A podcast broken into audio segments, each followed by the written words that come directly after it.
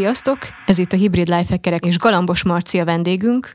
Ha még valaki nem ismerné Marcit, a Forbes alapító főszerkesztője, újságíró, és azért csöppent ide, mert egyébként kétezer-huszonegyben tartottatok egy napot a kiégésről, így a Covid után, és egyébként nagyon érdekes, hogy te vagy az első olyan öm, vendégünk, aki a hírszerkesztés vagy újságírói szubkultúrából csöppen ide hozzánk, és nagyon érdekel az minket, hogy a kiégés titeket is érint, vagy hogyan élitek meg, vagy egyébként titeket ez elkerül. Úgyhogy szia Marci, köszönjük, hogy eljöttél hozzánk. Sziasztok, nagyon köszönöm, hogy itt lehetek. Igen, az újságírók is kiégnek. Egyértelműen. Szerintem, szerintem ez mindenkit érint. Nem, nem hiszem, hogy, hogy van különbség újságírók vagy mások között. Biztos, hogy nagyon sok kiégett újságíró van. Ez egy olyan szakma, egyébként nem a Forbesnál annyira, mint inkább nagy hírszerkesztőségeknél, ahogy így behoztad, hogy hírszerkesztő, ahol, ahol tényleg így huszonnégy órában on alert kell lenni, tehát hogy így ott kell lenni, és bármi történik, akkor így be kell ugrani, és valahogy ez egy ilyen fokozott jelenlétet hoz az emberben, ami persze adrenalin is imádjuk, meg imádják, amikor én csináltam, akkor nagyon szerettem, de hát az, az azért az, az tényleg éget. Tehát biztos vagyok benne, hogy aki ezt sokáig csinálja, és különösen aki a hír, hírezésben sokáig jelen van, az, az megismeri a kiégést. Belecsaptunk a lecsóba, de hogy találtunk rólad egy érdekes információt, amit valahogy sosem feszegettünk, úgyhogy az pedig a tanulmányaid, és hogy hogyan indultál, picit menjünk vissza, vissza a múltba. Így, így visszaugrunk az időben a legelejére, hogy így szociológiát és kommunikációt tanulsz, és ahogy látható, így párhuzamosan itthon is és külföldön is, azért ez egy elég nagy vállalás is, hogy két egyetemen egymás mellett. Hogy hogy élted olyankor a mindennapokat, és mi volt akkor a, az elképzelés? Akkor gondolom még nem Forbes újságíró, vagy akár főszerkesztő, vagy alapítóként képzelted el magad? Nem, természetesen nem, és valóban én jártam Budapesten a Magdalen Khalil nevezetű amerikai egyetemre, és ott üzletet meg kommunikációt tanultam, és azzal párhuzamosan toltam az ELTE szociológiát. Ez nem olyan szempontból volt nehéz, hogy nagy lett volna terhelés, mert azért egyik hely sem volt, tehát egyik sem egy orvosi vagy egy jog, na, szóval mondjuk ki, de viszont két világ, és én a két világ között buszoztam, metróztam, ezt nagyon élveztem, és ez szerintem azóta is jellemző rám, és azóta is élem azokat a helyzeteket, amikor különböző világokat lehet összekötni, mert jó vagyok abban, hogy, hogy gyorsan megértsek világokat, és azt megtaláljam, hogy hol van az összekötés a különböző emberek, vagy területek, vagy kultúrák között. És mi szerette volna akkor lenni? Nem emlékszem feltétlen. Volt bennem egy olyan... Szerintem, hogy azt gondoltam, hogy valami az üzleti világban. Én amikor gimnazista voltam, akkor volt egy elképzelésem, hogy politikus leszek, és aztán megvettem Gombár Csabának a Politológia című könyvét, amiben benne van, hogy a A politika az a konfliktuskezelés művészete, valami ilyesmi.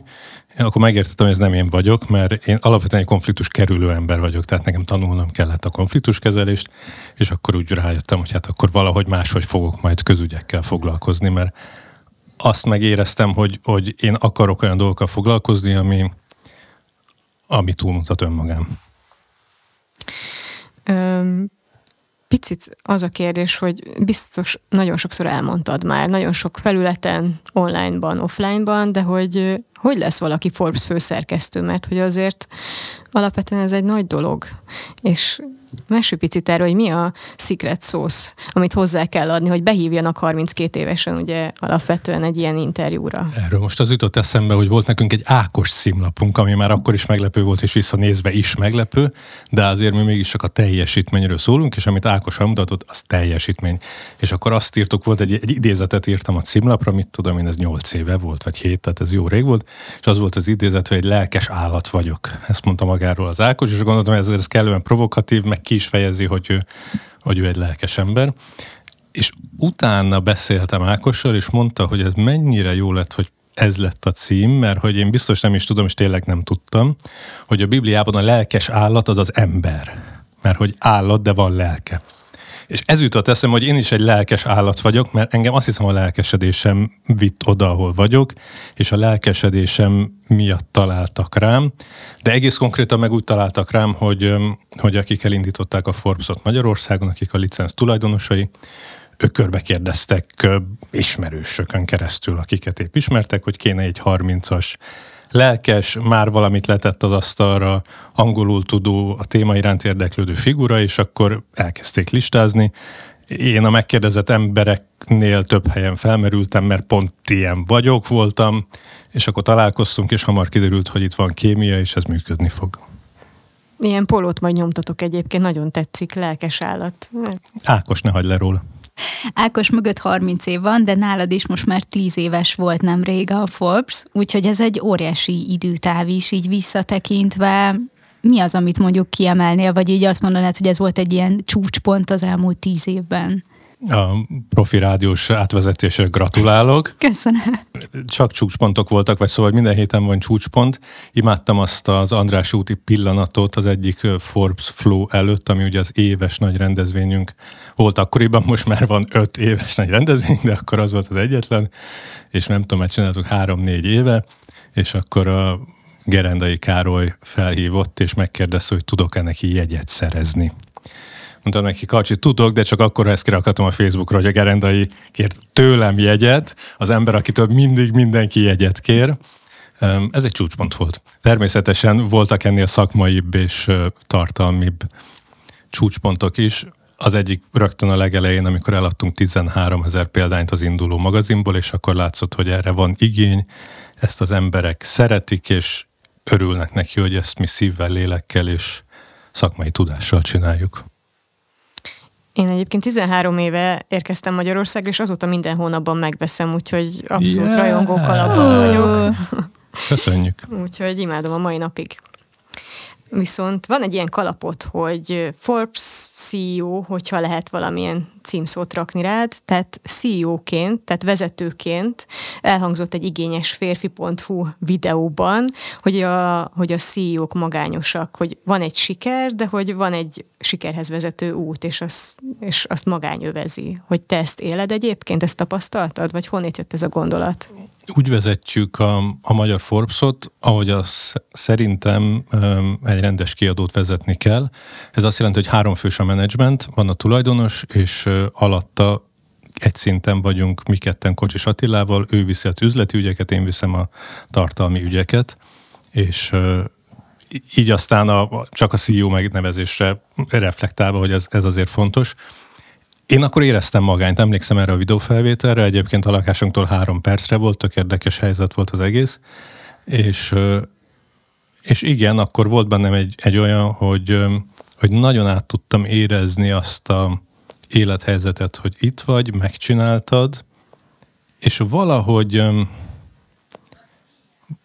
lehet, hogy, lehet, hogy nem a siker magányát éreztem, hanem a vezetői magányt. Hogy azt, azt a, azokat a kihívásokat, azokat a dilemmákat, és ez, ezáltal azt a sikert is, ami, ami utána jön, abban egyedül vagy, még akkor is, hogyha ha van körülötted család, van körülötted kollégák és barátok is, amit én mind elmondhatok magamról, és ez így, tehát ez valószínűleg ez egy ilyen modell.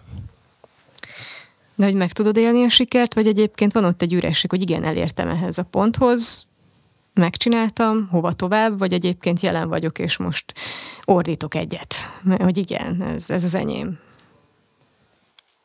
Meg tudom élni a sikert, és és fel tudok idézni olyan pillanatot is, amikor tudom, hogy elmulasztottam, és, és tökre örülök neki, hogy, hogy ebben van egy, sőt, inkább úgy mondom, hogy megszületett már korábban egy növekvő tudatosságom, olyan egyszerű módon, hogy a coach, akihez jártam, szólt, hogy hello, most akkor így mi lenne, hogyha itt megállnál, körbenéznél, és így kielveznéd azt, hogy akkor te most itt vagy.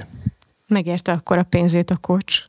Akkor egy sikerélményt adott. A, szerintem szinte mindig megéri. Tehát én még nem tudtam annyit fizetni. Az igaz, hogy nem jártam nagyon drágákhoz sem, de, de szerintem az ilyen típusú segítség az szinte mindig megéri. És mi volt ez a pillanat, amikor nem tudtad megélni a sikert? Publikus? Hmm. Nem szeretem a titkolózást. Um, volt most a tíz éves ünneplésnek egy olyan pontja, amikor visszatekintve jó lett volna, hogyha egy, egy három perccel többet maradok benne, vagy egy másfél perccel többet maradok benne. És az olyan szempont meg jó volt, hogy a következő pontom, mert szerencsére azért ez nem ilyen egyszeri alkalom volt, hogy megünnepeltük, hogy tíz évesek vagyunk, hanem volt ennek több helyszíne, több pontja. A következő alkalom meg, meg volt bennem már egy tudatosság, hogy hello, ezt a legutóbb kiejted, úgyhogy most érkezz meg a pillanatba.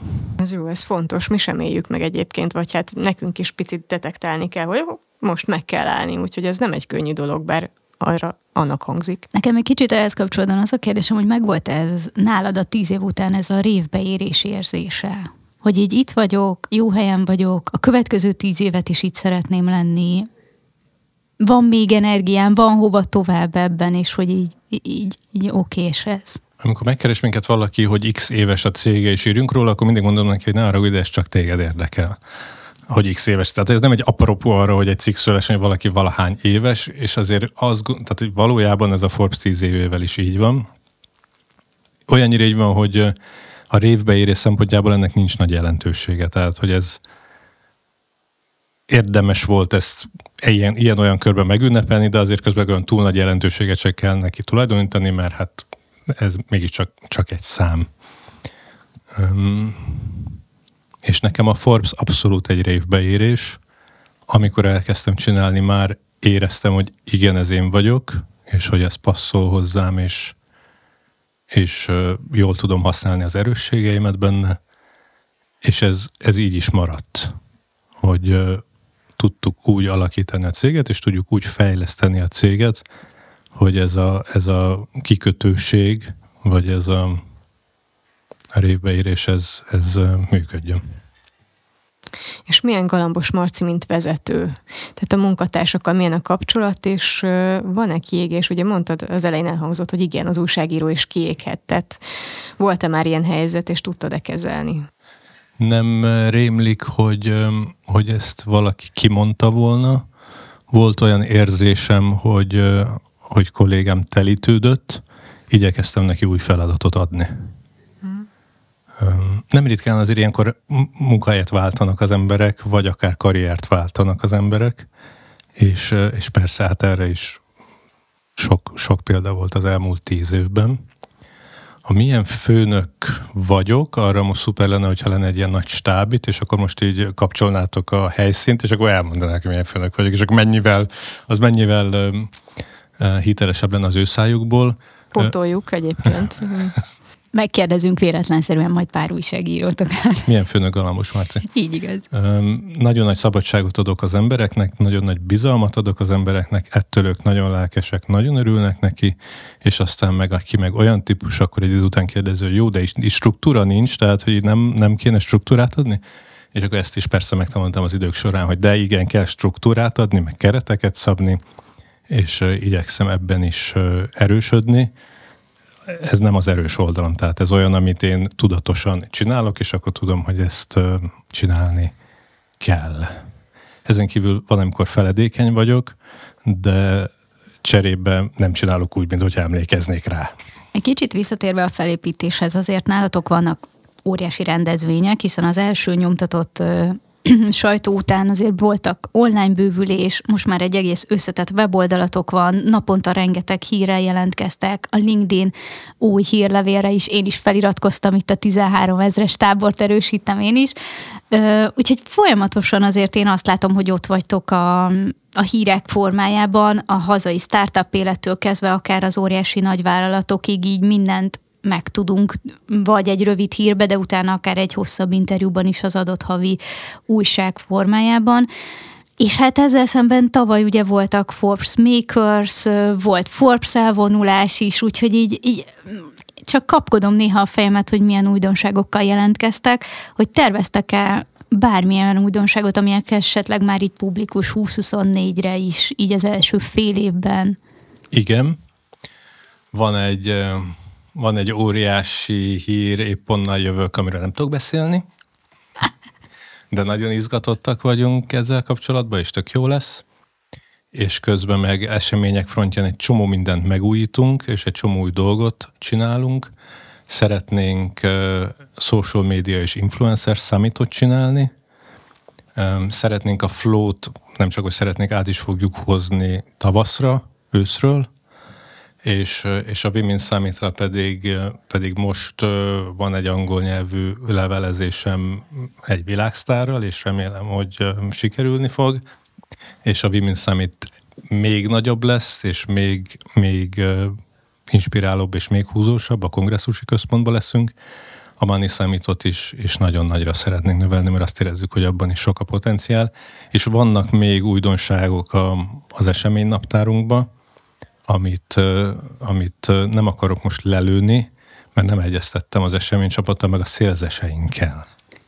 Most elkezdtem gondolkozni azon, hogy ki lehet ez a világsztár, és azon gondolkoztam, hogy Beyoncé, vagy egyébként már a lánya is az, tehát, hogy egy Blue Ivy-t behoztok. És semmi sem Beyoncé, tehát ez meg és most Taylor Swift azért nem lenne rossz. Nagyon sok díjat nyert, de azért Millie Curris is ugyanemrég nyerte meg a díját a Flowers című számmal. Sajnos ezeket nem követem, de hogy most meg fogom nézni. Picit visszakanyarodnék arra, hogy ö, rákerestem arra, hogy a Forbes mennyi, milyen ö, cikkeket ír kiégés témában, és hogy van azért elég uh-huh. nagy adag, akárcsak erről az évről, és akkor most párat idéznék egyébként, mert ö, érdekes, hogy ezzel saját magatokat is gyógyítjátok. Tehát van egy a kiégés nem a te hibád, de tudsz tenni ellene, és akkor itt van tíz pont, hogy mit tudsz tenni, tehát legyél önreflexív, vagy csökkentsd a kitettségedet. Mm, vagy van egy olyan cikk egyébként, hogy az emberek legnagyobb problémája abból ered, hogy dolgoznak, de nem kézzelfogható, amit alkotnak. Szerintem erre nagyon sokan rá tudunk csatlakozni. És akkor itt kérdezem is, hogy egyébként a Forbes mindig fent volt, vagy voltak azért, vannak olyan időszakok, hogy azért mélységek is vannak, és vannak lentek. Hát én remélem, hogy a Forbes mint termék az, amikor lent van, akkor is fent van. Tehát ugye az a, az a cél, hogy hogy mint csapat kiegészítsük egymást, és persze az emberek, akik mögötte dolgozunk, megélünk akár tényleg igazi mélységeket is, de hogy akkor legyen, aki, aki belép a másik helyére, és a Forbes mint termék, az, az hozzon egy olyan alapszintet, ami fent van, és adott esetben meg nagyon magasan van. És, és mi, mint emberek mögötte, hát igen, szóval, hogy hát az, az élet, az hullámzik, az olyan nincs, hogy, hogy mindig fent vagy, és... És erre én is szoktam magamat emlékeztetni, akkor is, amikor éppen tök jó, meg azt értem, hogy ez kész, hát ez teljesen kerek a dolog, és hát akkor jobb, ha, jobb, ha tudja az ember, hogy ez tart hetekig, meg akár hónapokig, ki tudja meddig, de, de, de fog jönni az, amikor nem tudsz elaludni este, amikor, amikor szorongsz, amikor nehéz, amikor rossz, és tök jó, hogy, hogyha akkor is meg tudod magad tartani, meg azt, én nekem azt szokott segíteni, vagy annak szoktam örülni, hogy, hogy így negyvenhárom éves koromra már vannak eszközeim, van tapasztalatom, van tudásom, és tudom, hogy kihez, vagy mihez, vagy hova akarok nyúlni ahhoz, hogy, hogy segítséget kapjak, vagy tudjam magam megemelni. Ez egy nagyon magas labda, muszáj megkérdeznem, hogy mik az eszközök, és kihez nyúlsz, meg mihez? Én nekem működnek a, a terápiás eszközök, tehát én jártam pszichodráma csoportban, most, most járok asszisztensi képzésre, és, és tök jól működik. Jártam, járok bodywork csoportokban, ez egy másik csoportterápia. Van terápiás tapasztalatom, van tapasztalatom coachra, tehát hogy én ezeket élem és használom, és az a tapasztalatom ezzel, hogy, hogy akkor is működik, ha konkrétan bajban vagy, tehát azt érzed, hogy így szarul vagyok, meg meg úgy is tök jól működik, ahogy, ahogy a fogorvoshoz kéne járni, vagy ahogy így reggel zuhanyozunk, hogy ilyen higiéniás jelleggel, hogy, hogy úgy beteszek az évbe egy-két ilyet, és akkor tudom, hogy vagy az van, hogy úgy alapvetően jól vagyok, és akkor ez még úgy tovább könnyít rajta, vagy tovább tudatosít, vagy valamit tovább tudok csiszolni, vagy az van, hogy épp nagyon jókor fog jönni, mert, mert tökre mélyen vagyok.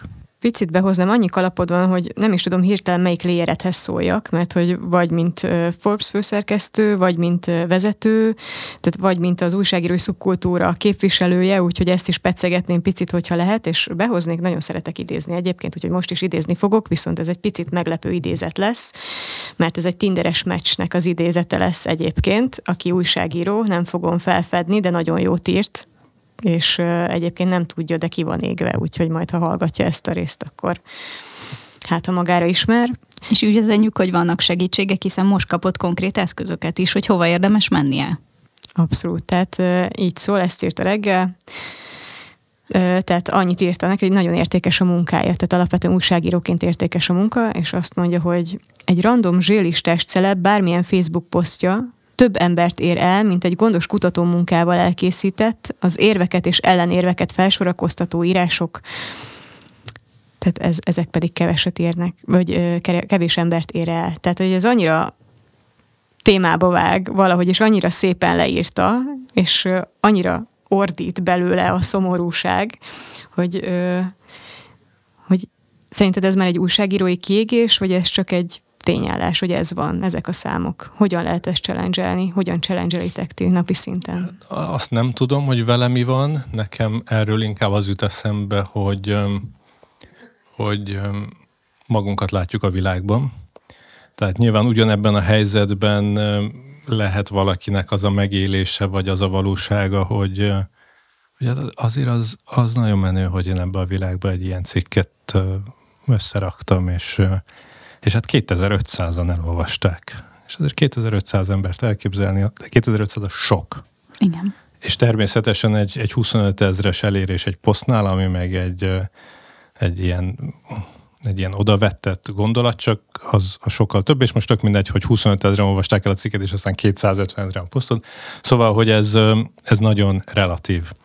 A jelenségettől függetlenül természetesen létezik, és valóban így van ez, ez a, ez a médiának most kihívása világszerte, hogy mit kezdünk azzal, hogy valaki beül egy kamera, ne adj Isten, egy mikrofon elé, és, és adott esetben nagyobb hatása van, és több embert ér el, mint, mint egy újságíró vagy szerkesztőségek, amiket ugye klasszikusan mégiscsak azért hoztunk létre, hogy szűrjék, meg ellenőrizzék, meg hitelességet adjanak, és akkor most ezeknek az újságírói vagy újságmárkáknak a hitelessége az gyakorlatilag lejjebb van, mint, mint a, a influencereknek a hitelessége, vagy márkaértéke, vagy egy, ez ilyen személyeknek, akik meg csak így ülnek és dumálnak, és és még nem is rossz indulatból, hanem a helyzetből fakadó, hiszen minden nap ülnek és dumálnak, akkor hon, hogyan ellenőriznék, meg hogyan járnak utána, meg hát csak egy fej, egy forrás, nincs mögötte csapat. Ez így van, ez most van. Ez nem jó. Azért sem jó, mert például ennek köszönhető, hogy, hogy Donald Trump most másodszorra majd lehet elnök adott esetben, és hát ennek a szürrealitását nem lehet, nem... Tehát erre nincs, erre nincs kifejezés, hogy ez milyen mértékben szürreális ez a csávó, és hát közben meg valóság, és ez a kettő összefügg. Ha ez bekövetkezik, visszahívunk, és megbeszéljük. Jó. Azért itt ez a guruvá válás jelenségét mondanám, ami észrevehető, hogy így ott az influencer, és bármiről nyilatkozik ő, a másik oldalról elhiszik a követők, és nincsenek kérdések, nincsenek szkepticizmus ezzel szemben, vagy utánajárás, és most jött ki azt is, hogy a több öt skill, hogy mire van szükség mondjuk húsz-huszonnégyben a tanulás során is, ott van a top ötben az, hogy hát hiányzik a kérdésfeltevés, az, hogy józan paraszt ésszel gondolkodjunk, az, hogy szkeptikusak legyünk, ha meghallunk bármilyen információt és hírt, de egyszerűen olyan nagy mennyiségben árad ránk ezek a másik oldalról, amiket befogadunk, hogy nagyon nehéz azt mondani, hogy akkor mindennek utána járok, és mindent, mindennél felteszem a kérdéseimet, minden után megnézem, leellenőrzöm, és hogy itt az újságírásnak egy óriási felelőssége van, hogy ő ezt megteszi az olvasónak, akár ugye online, akár pedig a nyomtatott sajtóban, legalábbis talán ez lenne a feladat. Ez abszolút ez a feladat. Nekünk van ilyen felelősségünk, mi ezt vállaljuk, csináljuk, de az az igazság, hogy jelen pillanatban inkább az olvasóknak van felelőssége, hogy, hogy olvassanak, nem tudom, gondolkodva, pont ahogy mondtad, kihívásokkal küzdünk etéren, tökre nincs benne ez az oktatásba, tökre nincs benne ez a mindennapokba. Most Magyarországon ez még nehezebb, mint máskor, vagy máshol, de máshol is nézhet az Egyesült Államokban, és úristen, tehát hogy a média így milyen, milyen dolgokat terjeszt, meg hogy működik, meg milyen végtelenül pártos baj. és ebbe az egész témába behoznám, bedobnám a bombát, a ChatGPT-t, ugye, hogy újságírás plusz ChatGPT egyenlő. Hát újságírás plusz ChatGPT egyenlő szerintem értelmesebb cikkek, mert a reggeli forinthírt, meg a reggeli, nem tudom, ilyen szemlét, azt, azt megírja a ChatGPT, még nem írja meg, de biztos meg fog írni hamar, és akkor az újságíró meg, hát ugye főszerkesztő elképzelései szerint ugyanúgy reggel hétkor kell, de, de van ideje gondolkodni, a kávé mellett elmélkedni, és hosszú, hosszabb vagy hosszú cikkeket írni, és elemzésekkel boldogítani a gondolkodó, és kritikusan olvasó közönséget. Egyébként képzeld, hogy annyira imádom, hogy, hogy megérkezik reggel pontban a Forbes hírlevél, és um, több ügyfelemnek ilyen hírlevél marketinget is csinálok, és akkor mindig best practice-ként hozom fel, hogy igen, megérkezett a Forbes hírlevél, ezzel ébredek és várom, és hogyha nem kapom, hiányérzetem van, nem volt még ilyen, hogy nem kapom, szóval. De hogy, és akkor reflektálnak egyébként, hogy igen, feliratkoztam is, mert én is ezzel indítom a reggelt, szóval, hogy ti elindít, elindítjátok a reggelt, és ez olyan jó. Ú, de jó, köszönjük. Úgyhogy ez, ez csak ilyen visszajelzés egyébként, hogy ezt Ezt így fogyasztom, és, és ma reggelem is így indult, hogy konkrétan a hírleveletek adta a beszéd témáját, hogy igen, ezt is olvastad, és akkor igazából elindít valamit. Tehát, hogy... Ezt pont így képzeljük a szerkesztőségben. Akkor ez egy visszajelzés. Abszolút. Az a kérdés, hogy említetted, hogy a reggeli híreket megírhatná, de még nem írja. Te dolgoztok ChatGPT-vel, vagy még csak szemezgettek vele, vagy randizás megy, vagy mi, mi a történet? Nem dolgozunk most a ChatGPT-vel, de időnként megnézzük, hogy, hogy képes lenne-e már nekünk segíteni. Én elég sokat dolgozom a DeepL-lel egyébként, amilyen fordító oldal, és hát itt imádom. Tehát ez, a, ez valami zseniális, hogy, tehát, hogy most nem úgy fordít, hogy, hogy kicsit lefordítja, hanem úgy fordít, hogy szebben fordítja le magyarra is akár, mint én.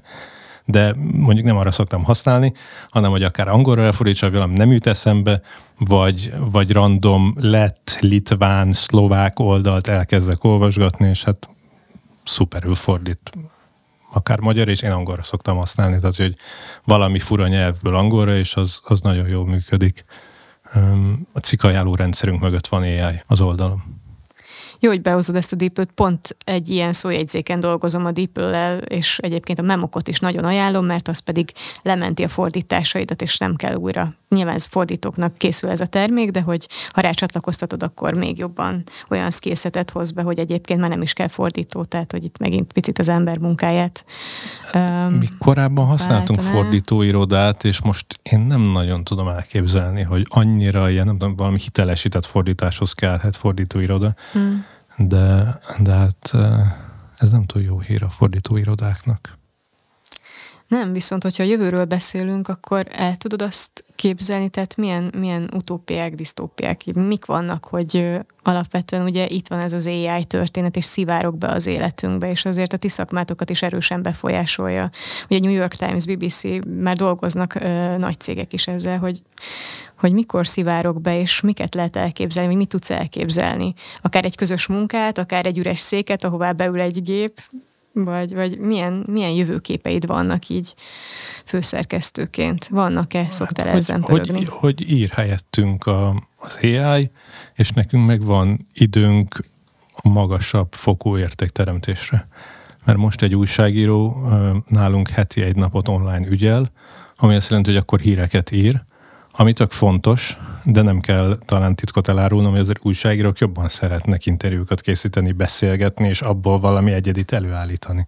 És tök jó lesz, hogyha ha kevesebb hírt kell írni, viszont az á i tudjuk arra használni, hogy ezeket a híreket jól megírja. És majd lesz egy szerkesztő, ki elolvassa, kihúzza a hülyességeket, meg szóval így. Tehát az emberi tényezőt nem gondolod, hogy ez kibekkeli? Hát nem tudom, hogy ez hogy lesz, de a mai fejemmel úgy képzelem, hogy ahhoz, hogy valami Forbes-os legyen, és, és ne olyan, mint egy másik, mert akkor mindenhol csak egy á i ül, lehet, hogy máshogy lesznek kalibrálva, nem tudom. Betápláljátok majd a Forbes kulcsszavakat, és Forbes-osan fogja megírni a ChatGPT, például van ilyen modulja is, ahol most már előre beprogramozzuk, hogy így milyen stílusban és hogyan írjon, és utána már csak egy kattintással ezt előhívjuk, ezt a modult, és betápláljuk a szöveget, és Forbes-ossá teszi. Az egy más kérdés, hogy ezt még egyelőre nektek is meg kell fogalmazni, hogy mitől lesz valami Forbes-os, vagy hogy... Szerintem az á i esetében nem kell megfogalmazni, mert megmutatom neki, nézd, ez a száz cikk, ez Forbes-os, és akkor ő már talán érti. De azt azért most hagyd tegyem hozzá, hogy én nem vagyok egy nagy á i guru. Én most azon pörgök, hogy egyébként csak kutatás, vagy ilyen á bé teszt szempontból érdekes lenne azt tesztelni, hogy ilyen á i szerkesztőséget létrehozni, tehát alapvetően létrehozni különböző személyiségeket ChatGPT-vel, és, és létrehozni ilyen szerkesztőséget, meg egy lapot, amit csak az á i kezébe adsz. Ez csak egy tök érdekes ilyen kutatás. Ezek olyan mondatok, amiket öt év múlva, ha így visszatekintesz, akkor lehet, hogy azt gondolod, hogy de miért nem csináltam meg? És miért nem én vagyok most az a nagyon sikeres vállalkozó, akinek á i szerkesztősége van? Hát nézzétek, lehet csatlakozni, úgyhogy... Öm, van egy ilyen ajánlórendszerünk egyébként, uh-huh. minden vendégünktől megkérdezzük azt, hogy van-e olyan könyv, ami annyira szétinspirálta, hogy az a könyv, amit szétlapozgat, és, és negyedszerre is megvette, és mindenkinek azt veszi karácsonyra? Vagy az utolsó könyv, ami nagy hatással volt rád, van-e ilyen könyv? Magyar, angol... Bármi. Online, offline. Valamiért most Szabó Magda jutott eszembe, de ezt nem állítom azért, hogy mindenkinek ezt veszem karácsonyra, és hogy, hogy szétinspirált, de mostanában meg mégiscsak az volt, hogy, hogy annyira, annyira jól esett Szabó Magda mondatokat olvasni. És valahogy egy ilyen, mint hogyha egy, egy szöveg tudna simogatni. És így egy ilyen kellemes feltöltő élményt ad, hogy úristen, ilyen mondatokat meg lehet fogalmazni, és le lehet írni. És akkor ilyen szempontból mégiscsak inspirált, hogy a szöveg mire képes. Tud simogatni, ezt abszolút én is tudom bizonyítani, hogy valahogy mindig jó szavak közé menekülni a csúnya világ elől. Úgyhogy alapvetően a rész végéhez értünk. Köszönjük szépen, hogy itt voltál velünk, és a tanulságokat vonjuk le. Nekem ez a lelkes állat, ez megyek a nyomdába, úgyhogy majd küldök példányt. És odaírjuk rá az Ákos nevét mindenképpen. És a tiédet. Van. És a tiédet is mindenképp, hiszen ez most már egy közös idézetté vált. Köszönjük szépen, hogy itt voltál velünk. Legyen mindenki állat. Én is köszönöm. Sziasztok! Köszi, sziasztok!